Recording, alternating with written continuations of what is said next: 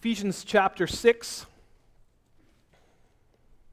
Ephesians chapter 6. We talked a good bit two weeks ago about who we do not wrestle against. We do not wrestle against flesh and blood.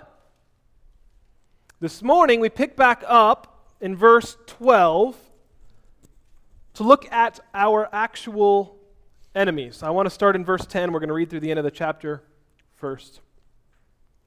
Finally, be strong in the Lord and in the strength of his might. Put on the full armor of God so that you will be able to stand firm against the schemes of the devil.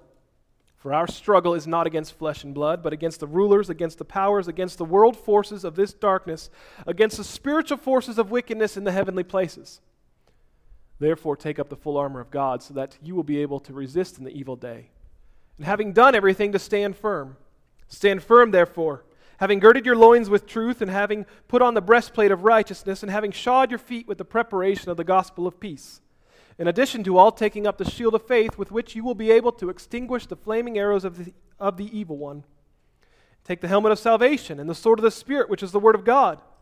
With all prayer and petition, pray at all times in the Spirit, and with this in view, be on the alert. With all perseverance and petition for all the saints, and pray on my behalf that utterance may be given to me in the opening of my mouth, to make known with boldness the mystery of the gospel, for which I am an ambassador in chains, that in proclaiming it I may speak boldly as I ought to speak, but that you may also know about my circumstances, how I am doing. Tychicus, the beloved brother and faithful minister in the Lord, will make everything known to you. I have sent him to you for this very purpose, so that you may know about us and that he may comfort your hearts. Peace be to the brethren in love with faith from God the Father and the Lord Jesus Christ. Grace be with all those who love, with all those who love our Lord Jesus Christ with incorruptible love. Our struggle is not against, but against.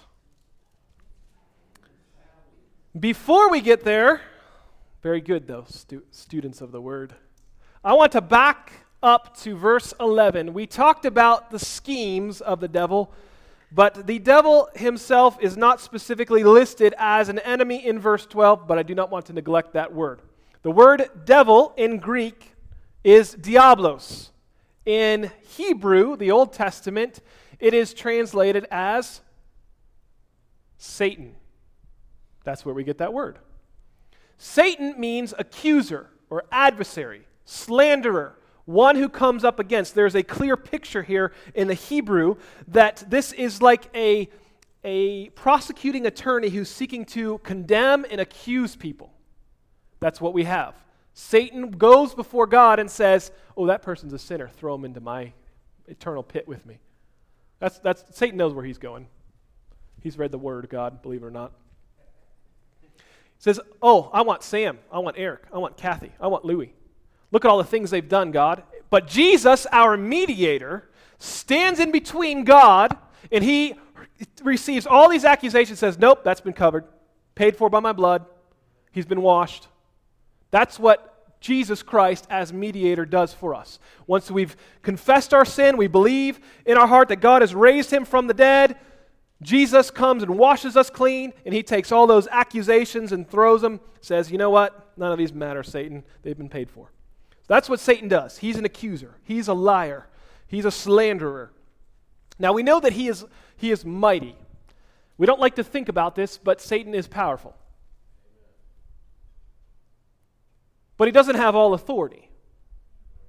He's got a limited authority, but we know that he, he has some authority based on Scripture.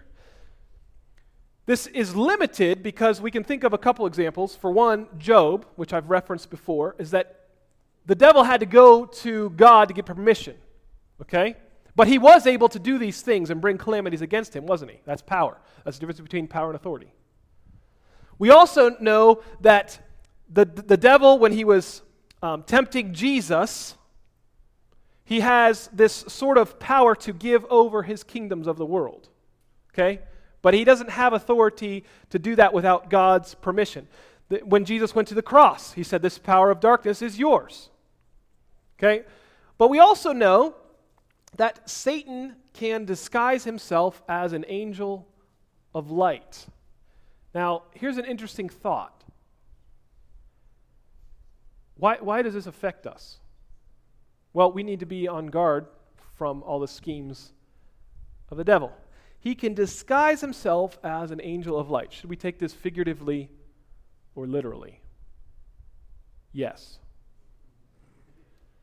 Figuratively, in the sense that he's able to present truth, or rather, misrepresent truth.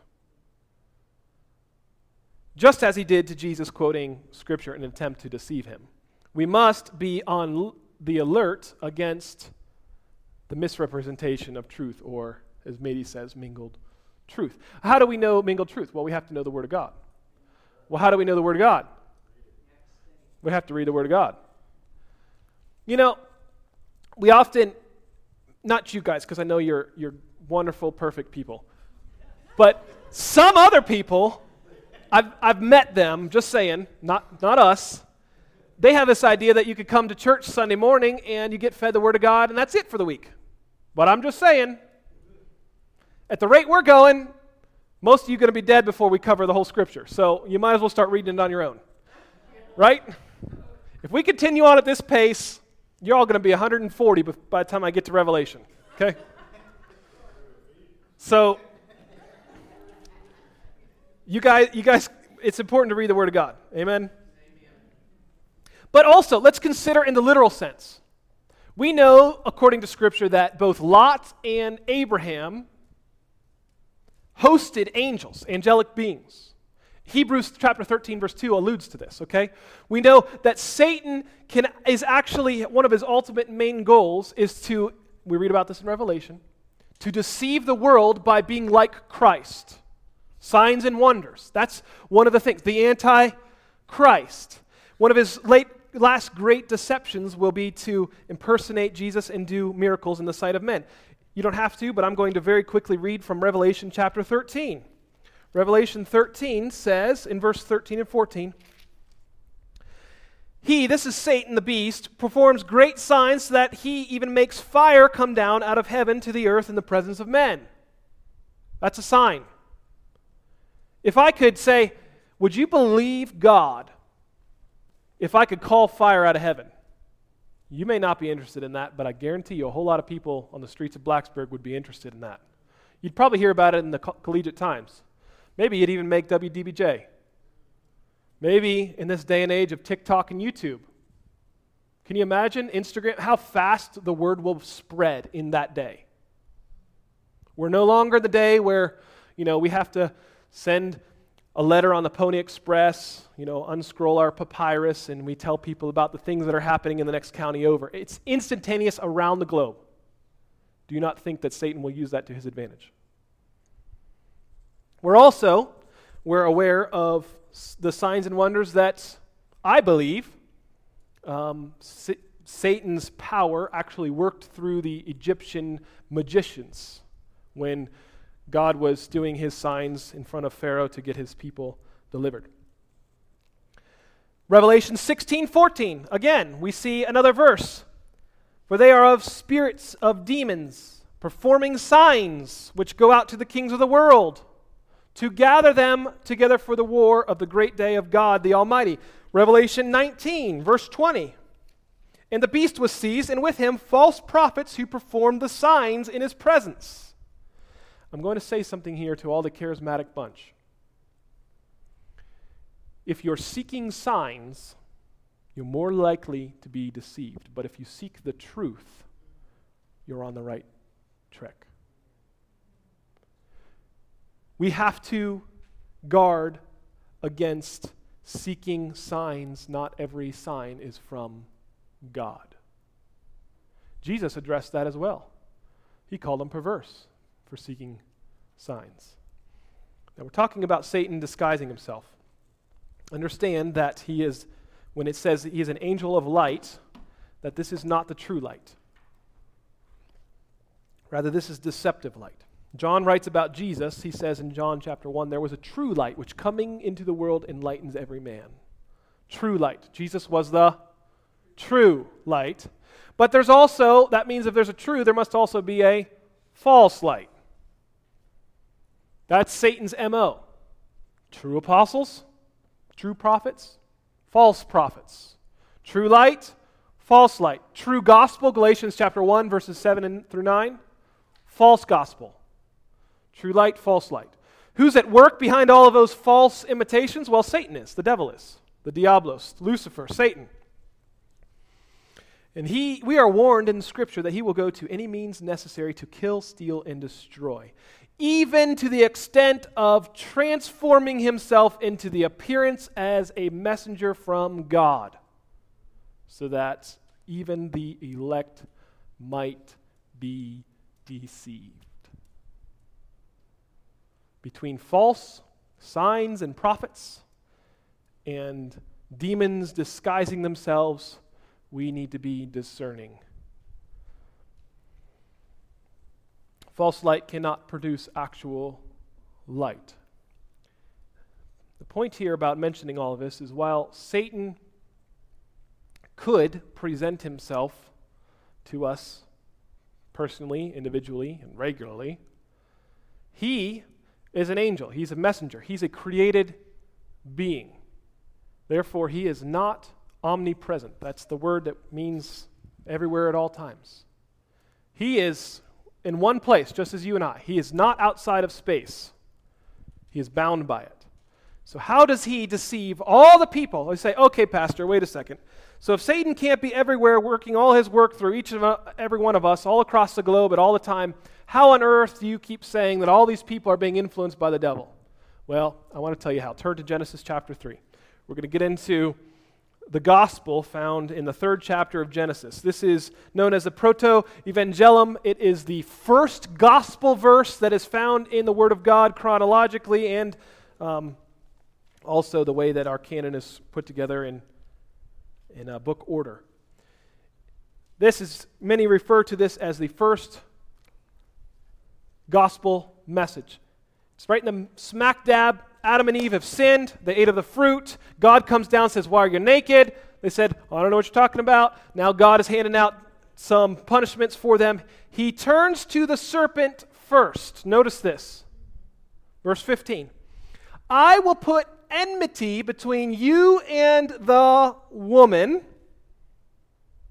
and between your seed and her seed, and sh- he shall bruise you on the head, he shall, and you shall bruise him on the heel. Here's a picture, in case you're not familiar with this. Satan, you're going to strike the seed of the woman. We know very clearly in Galatians chapter 4, verse 4, that the woman's seed is Christ Jesus. Okay? Satan, you're going to strike his heel. It's going to hurt him. He's going to lose his life. But in doing so, your head is going to be crushed. Now, who do we think that serpent is? That's the devil. Now, Revelation chapter 12, verse 9 makes it very clear to us that that's, that ancient serpent, that dragon of old, who do you think that's talking about? Circling all the way back to Genesis, saying, here's a picture here. There's a picture of this devil walking around deceiving Eve, and we know that that is that same fallen angel Lucifer. But what we often miss here is there's two ways in which there is enmity between the woman and the serpent, but it's really between also his seed, and this is talking to the, the devil, the Lucifer, the serpent, his seed, your seed, and her seed. Woman and serpent, seed and seed. Who are the sons of the devil. Let's go to John. John chapter 8. There's a group of Jews who claim to be the children of Abraham, and we've got a lot to get to, so I don't want to read this whole chapter. But in, just in context, you can look up at, if you want at verse 39. They're claiming to be the children of Abraham. But they also want to kill Jesus. I believe it's in verse 40. I want to pick up in verse 43, though. They claim to be sons of Abraham. They want to kill Jesus. Jesus comes to them and says, Why do you not understand what I am saying? It is because you cannot hear my word. You are of your father, the devil, and want to do the desire. Now, notice here, Jesus is not politically correct. We, you know, we, we've got this idea that, you know, Jesus is loving. He would never offend anybody. He's welcoming. Did you hear? He just called them, they think they're the, the upper echelon of, of Judaism. We are sons of Abraham. We're following all of his statutes and his laws. And Jesus says, No, you're not. You're sons of the devil. I don't know about you, but if someone important or close to you said, You're a son of the devil, it'd probably get your ears perked up. Maybe you'd get a little offended. Jesus didn't care. He was speaking the truth. He said, You are of the father, the devil, and you want to do the desires of your father, meaning him. He was a murderer from the beginning and does not stand in the truth because there is no truth in him. How much truth is in Satan? None. Whenever he speaks, a lie, he speaks from his own nature. For he is a liar and the father, the inventor, the creator, the beginning and end of lies. But because I speak the truth, you do not believe me. Now, these Jews are called sons of Satan. Satan's seed. Are you getting it? I don't think we give this much thought, do we? But the picture here in Scripture is very clear that if you are doing evil deeds and participating with the deeds of lies or Satan, then you're actually a son of the devil. There's other places in Scripture that talk about this. Matthew chapter 13, verse 10, I believe, talks about this parable of the tares and the wheat. And he calls the tares the sons of the devil. They've come to mix and intermingle, but they're doing no good things. You can also, if you want to turn to 1 John, that's at the back, not Gospel of John, but 1 John chapter 3, verse 4 through 12 says, Everyone who practices sin also practices lawlessness, and sin is lawlessness. You know that he appeared in order to take away sins. That's Jesus. And in him there is no sin. No one who abides in him sins. No one who sins has seen him or knows him. Little children, make sure no one deceives you. The one who practices righteousness is righteous, just as he is righteous. The one who practices sin is of the devil. The one who practices sin is of the devil, a son of the devil the serpent's seed. For the devil has sinned from the beginning. But the Son of God appeared for this purpose, to destroy the works of the devil. No one who is born of God practices sin because he, his seed, notice that word, abides in him. We're talking about sin and seed, being children of the Father or children of the devil. Because his seed abides in him, and he cannot sin because he is born of God, a child of God. I'm no longer a slave to sin.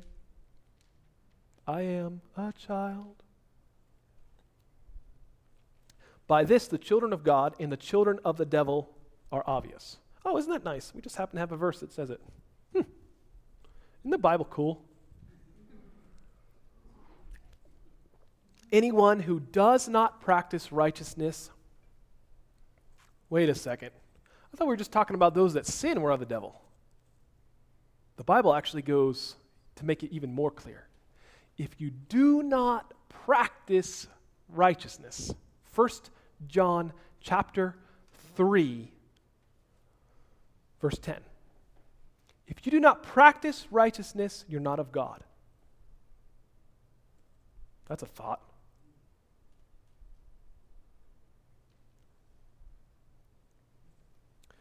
Seems to me that the seed of Satan is one who does evil deeds. It's almost like there's a connection between our sin and being used by the devil.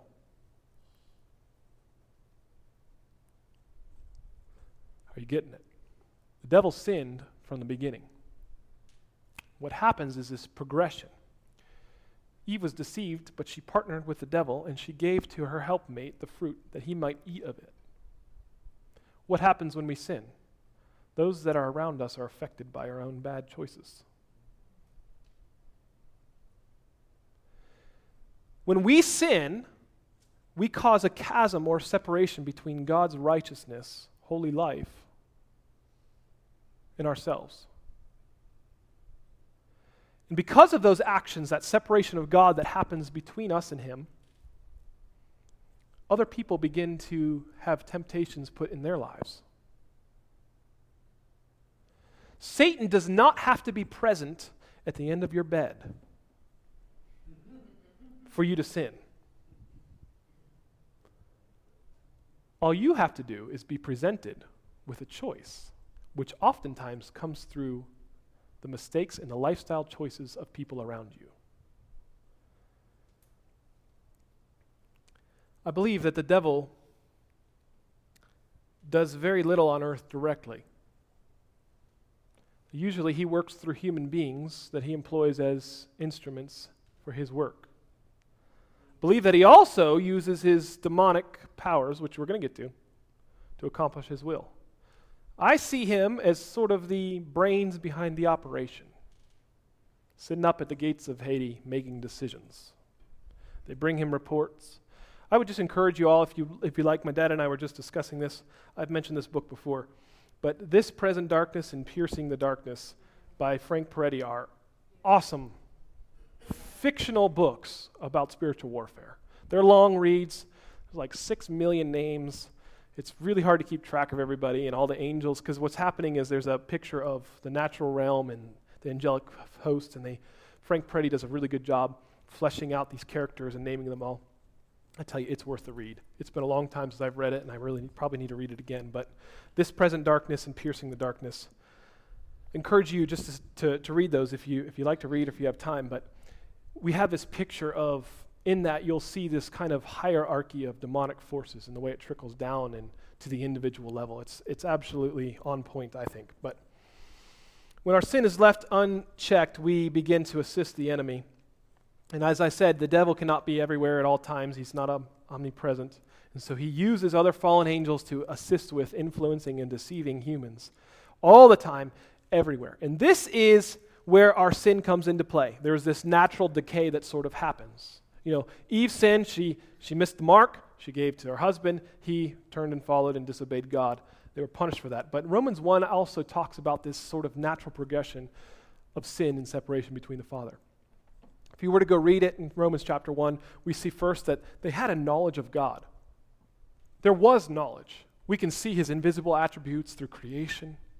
But Watch this. When they don't give him honor and glory, what happens? Their hearts are darkened. And after their hearts are darkened, they become fools. In their own thinking, they become wise. And then they go into this willful ignorance. Well, we know what we're doing is wrong, but it feels good, it's pleasurable. This is the progression. You can see it in scriptures. Go study it. And then eventually, God gives them over to a completely depraved mind.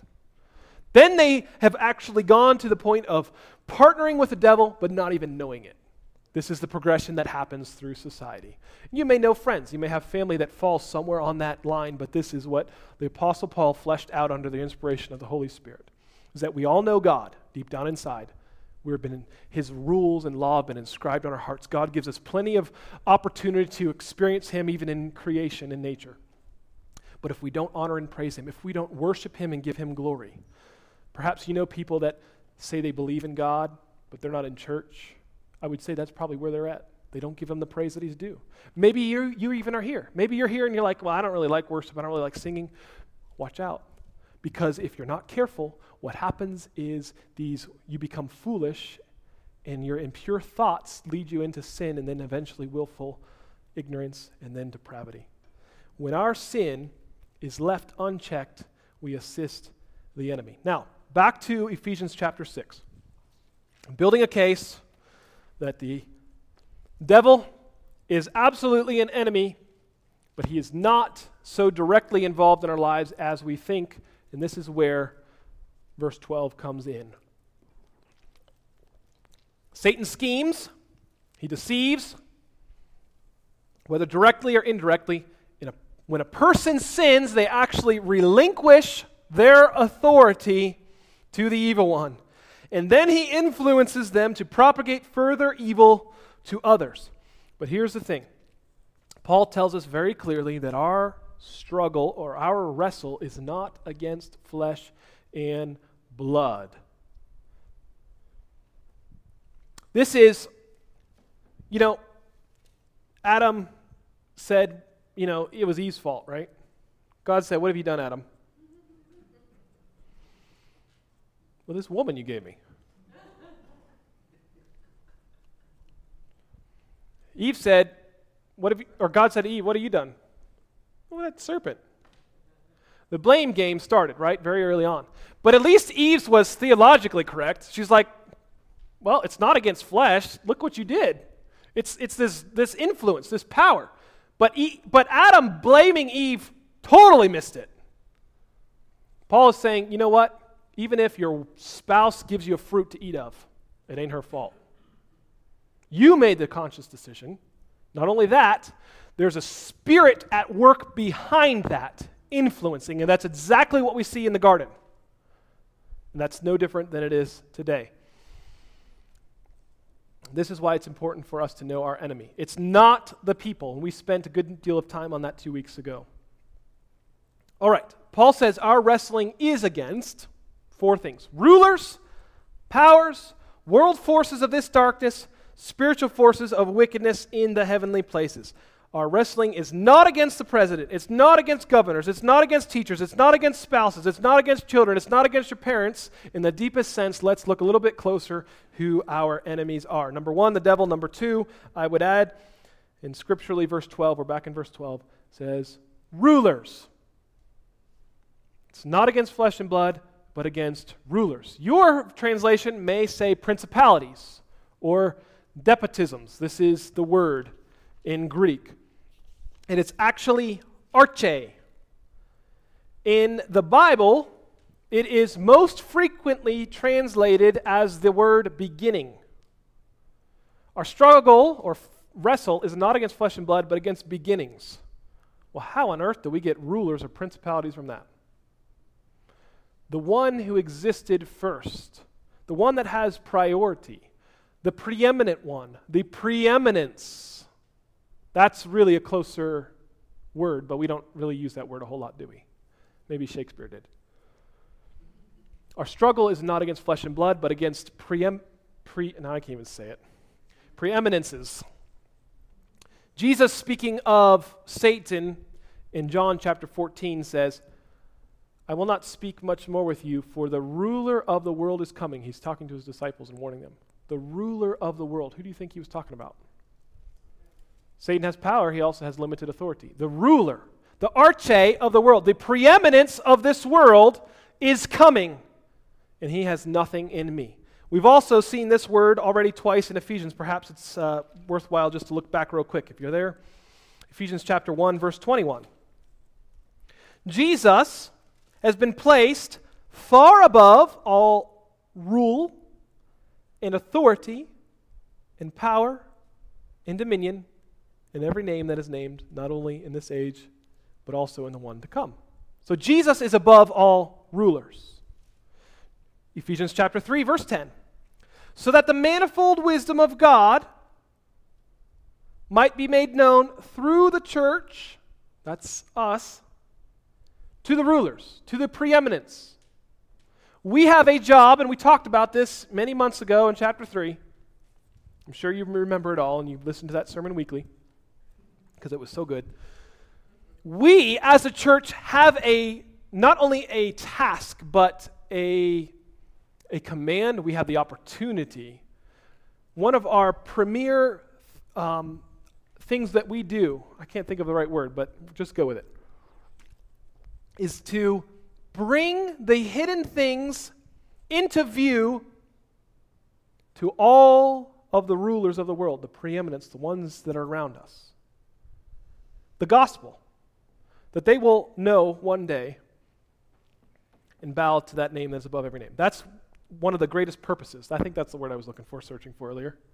One of our purposes is that the demonic forces in the heavenly places would actually feel and experience and come to know the truth about the gospel of Jesus Christ through our actions in bringing his kingdom here to earth. God could absolutely wipe them all out in any instant he wanted. But if he uses it through the church, through the human that he that the devil was actually deceiving and used for all of these many, many wicked generations, how much greater is that redemption plan? All right. We also have this word powers. Your Bible may say authorities, and that's a better word. The Greek word is exousia. It's power of will, physical and mental power, influence, and privilege. If arche is the authority granting the power, the exousia is the one who executes the power. And this pictures a divine order with an invisible rank.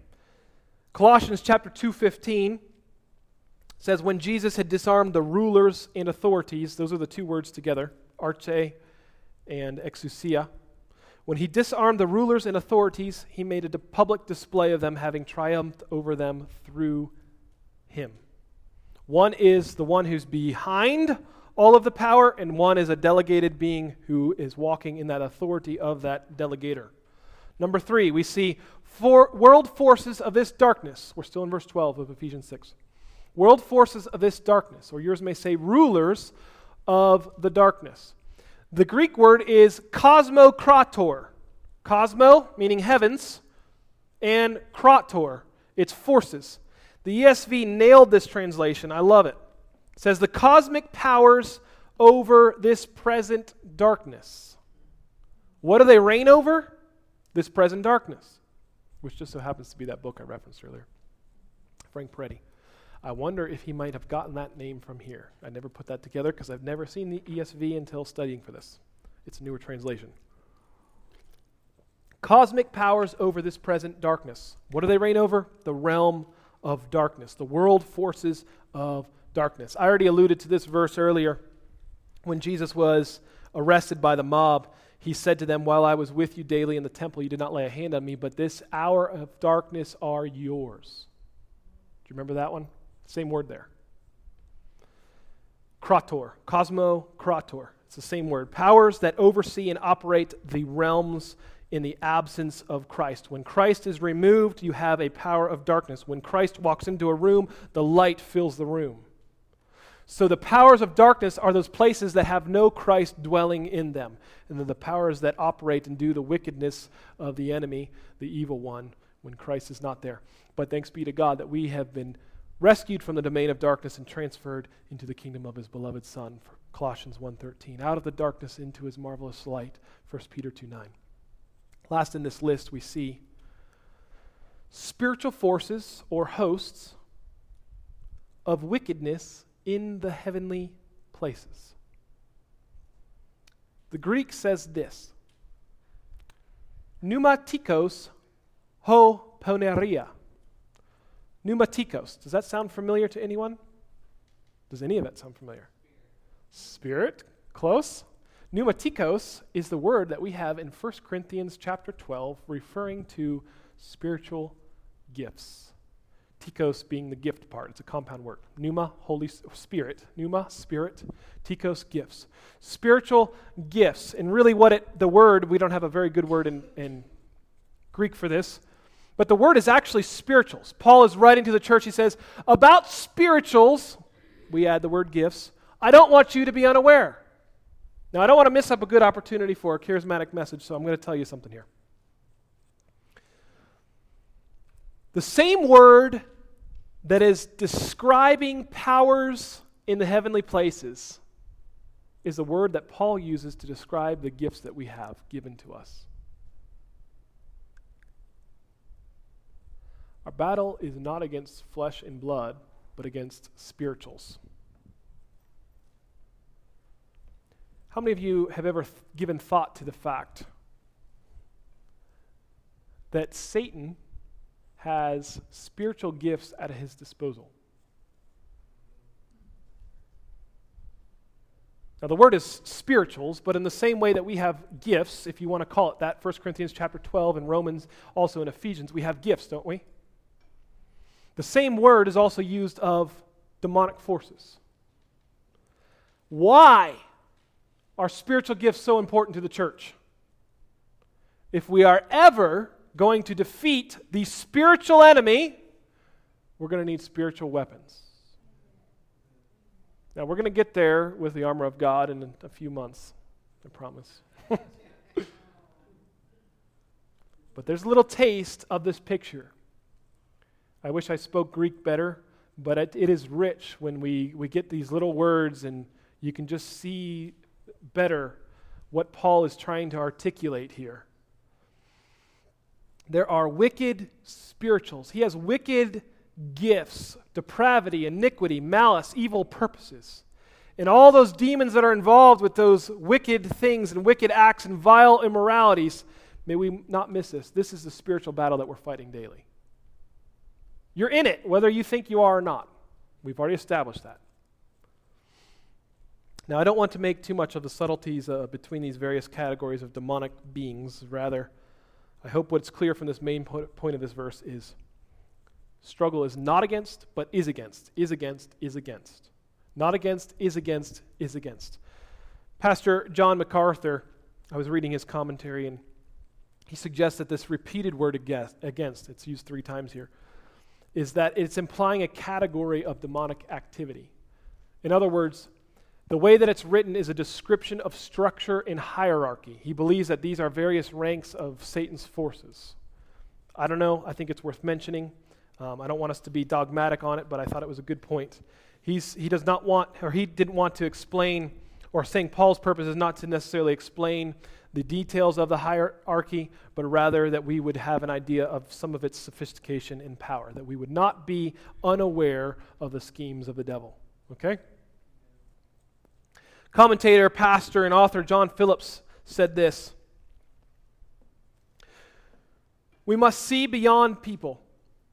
Satan may use people to persecute us, lie to us, cheat us, hurt us, or even kill us. Our real enemy lurks in the shadows of the unseen world, moving people as pawns on the chessboard of time. As long as we see people as enemies and we wrestle against them, we will spend our strength in vain. Certainly, we see wicked people, we hear the evil things they say, and feel the hurts they inflict on us. People are involved, but they are not the real problem. This is not an ordinary battle we are in a greater arena than the one we can see. Church, we must know our real enemy. Satan attacks us when we least expect it. Now, I'm no demonic strategist, but I'm pretty sure he doesn't come and introduce himself and say, Hi, I'm Lucifer. I'd like to steal, kill, and destroy. Would you hang out with me a little bit? If he did that, we would say, Get lost. We'd recognize it. It's the schemes we must be aware of. It's not against the people in your life. But understand there are real spiritual forces out there, and their entire agenda, they're not going to be redeemed. Maybe we should mention that. Can Satan be saved? Absolutely not. That's what hell was created for. The eternal lake of fire was actually made for Lucifer. He cannot be redeemed. And so, what do they have left to do? It's like a, an inmate on, on death row. What's it matter what I do?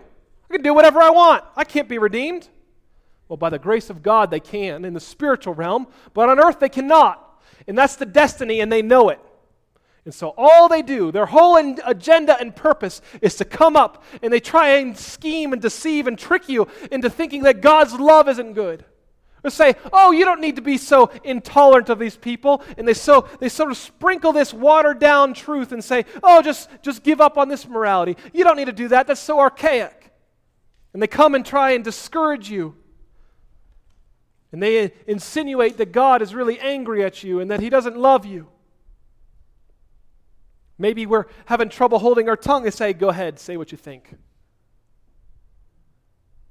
It's not these great tragedies that often the devil's behind that we say, oh, that's the devil. Now, he does do that, he overplays his hand. And I hope we take those thoughts captive to the obedience of Christ. We are to be aware of the subtleties and the ways that he comes in and encourages us to take the low road gradually. Or he nurses a grudge that becomes a root of bitterness that leads to an outbreak of anger and hate in our life. Church, I sincerely hope that we know who our real enemy is. Because if we're going to fight this battle and we're going to have any success, we must understand that it's not against the people that are in our lives, against flesh and blood, but against the rulers and powers and forces in dark places. Now, before I close, I want to leave us with some good news very quickly, because I'm not sure how many weeks it will be before we pick back up in the armor of God. The thing is, while the devil is real, and while his attacks are imminent, he is already a defeated foe. I want you just to gather these four encouragements from God's word. Number 1, Romans 8:38 tells us, "The principalities cannot keep us from God's love. Therefore, there is a limit to the power of the evil one." There's a limit to his power. Ephesians 1 20 through 21 tells us that Jesus is enthroned in heaven far above all principalities and powers. Therefore, I gather that there is a limit to their authority. There is a limit to their authority. Colossians 1:16 says that Jesus created principalities and powers. And if he created them, guess what? They can also be destroyed. 1 Corinthians 15:24 tells us that principalities and powers have an end. So I would encourage you, lastly, with this church, that our battle is only temporary. One day we will stand before the Lord of Lords and the King of Kings. Perhaps we even be invited to that great battle, we get to see the enemy defeated once and for all.